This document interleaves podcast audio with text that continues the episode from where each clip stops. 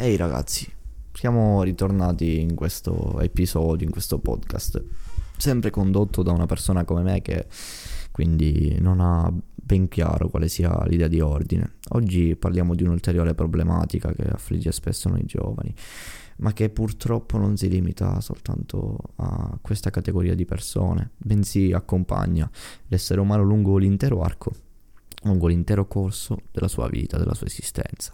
E sto parlando della solitudine. Che cos'è la solitudine? La solitudine è innanzitutto una dicotomia, è divisa. La solitudine sia positiva che negativa. Tutti abbiamo avuto bisogno di un momento eh, in cui era necessario stare per conto nostro, era necessario eh, scendere a patti con noi stessi, come si dice, indagare il proprio inconscio.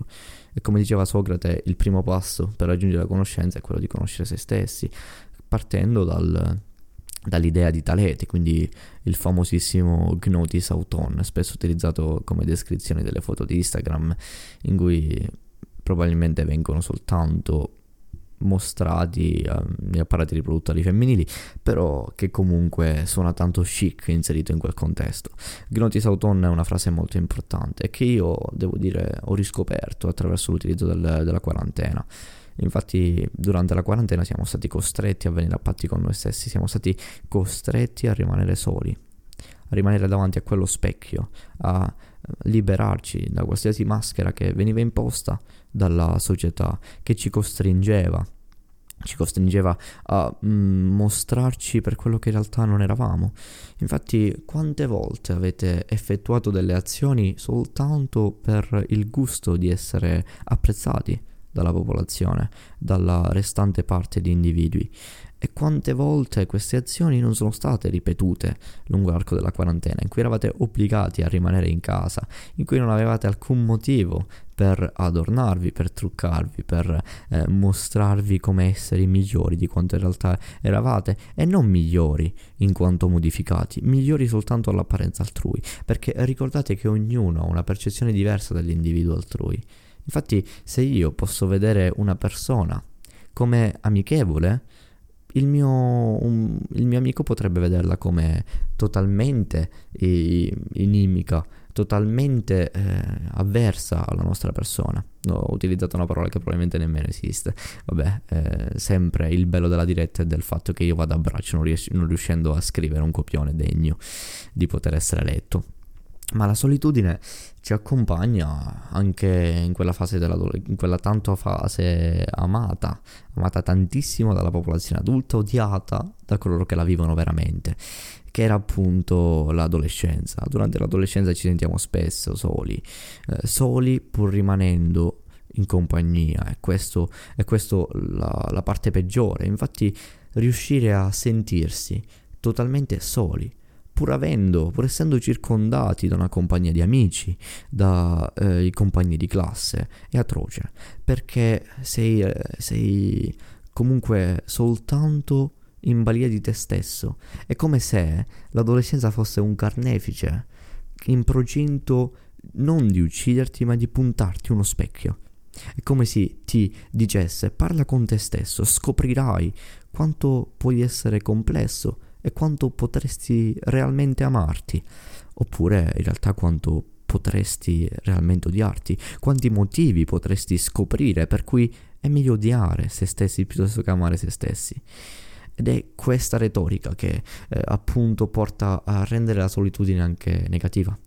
Perché, perché negativa la solitudine? Perché la solitudine ti costringe ad eliminare eh, i rapporti umani, i rapporti umani sono fondamentali, come diceva Aristotele, l'uomo è un animale sociale, infatti l'uomo ha bisogno di eh, trattare con altri, di condividere le proprie idee, di far trasparire le proprie emozioni e non date fiducia a coloro che affermano di stare meglio da soli, che affermano di non aver bisogno di nessuno, perché sono coloro che in realtà ne hanno più bisogno, sono coro- coloro che stanno cercando di eh, nascondere la necessità, di nascondere ogni bisogno che in realtà dovrebbero soddisfare. Perché la solitudine è anche è anche una sorta di droga, crea dipendenza, perché rimanere soli a volte ti permette di eliminare i possibili, eh, i possibili pericoli della vita. Se tu sei solo, no?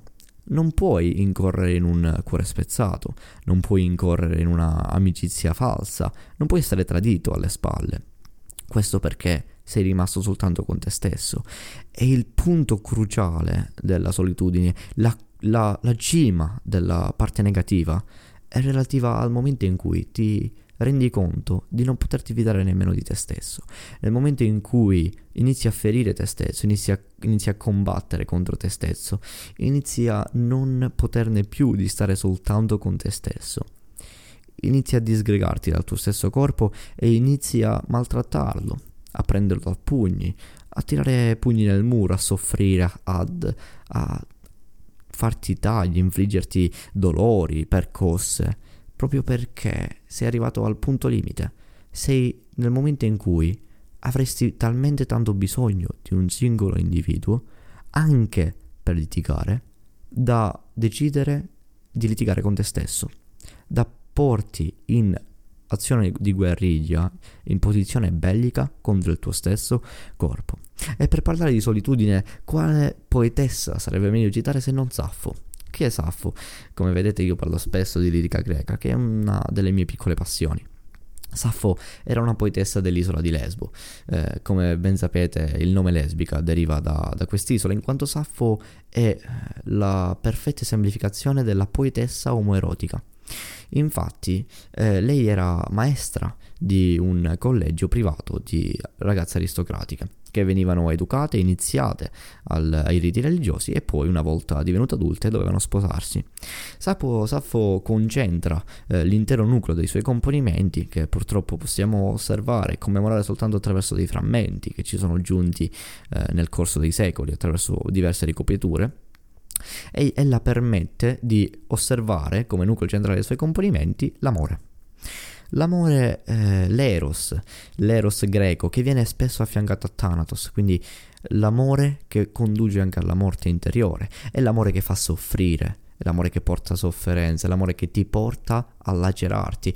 Tant'è che Saffo spesso parlerà di sintomatologia dell'amore, quindi inserisce sintomi, la, la, l'incapacità di potersi esprimere con le parole, la, la rabbia che eh, rende la pelle incandescente. Vengono descritti da Saffo. Saffo però è anche la poetessa della solitudine, perché spesso le sue studentesse, una volta cresciute, dopo aver amato Saffo e dopo che Saffo aveva soprattutto donato loro amore, venivano, venivano prese in mogli e quindi dovevano lasciarlo. Dovevano lasciarla, dovevano partire, dovevano eh, iniziare una nuova vita con, la, con il marito. E Saffo soffriva. Pertanto Saffo scrive una composizione che vi recito di seguito. È scomparsa la luna e le Pleiadi. Mezzanotte, scorre l'ora. Io, da sola, dormo. Cosa ci vuole dire in questa poesia Saffo? Saffo ci vuole dire che è scomparsa persino la luna. Il cielo è totalmente scuro, non c'è nessuno. Mi trovo disteso in un'immensa prateria, privo di alcuna luce, in un baratro nell'oblio più profondo. E dormo, perché non ho altro da fare. Non posso far nulla se non dormire, non ho un compagno con cui parlare, non ho qualcuno con cui amoreggiare, non ho qualcuno con cui poter scambiare parole dolci o dare soltanto la buonanotte. Sono solo. E, e quindi, dato che tutti prima o poi saremo per un periodo soli, è necessario abituarsi, è necessario comprendere l'importanza della solitudine. Però bisogna stare attenti, perché il vero trucco per, non, per uscirne illesi e comprendere l'importanza di essa, ma non lasciare che essa ci costringa a rimanere in suo, in suo possesso.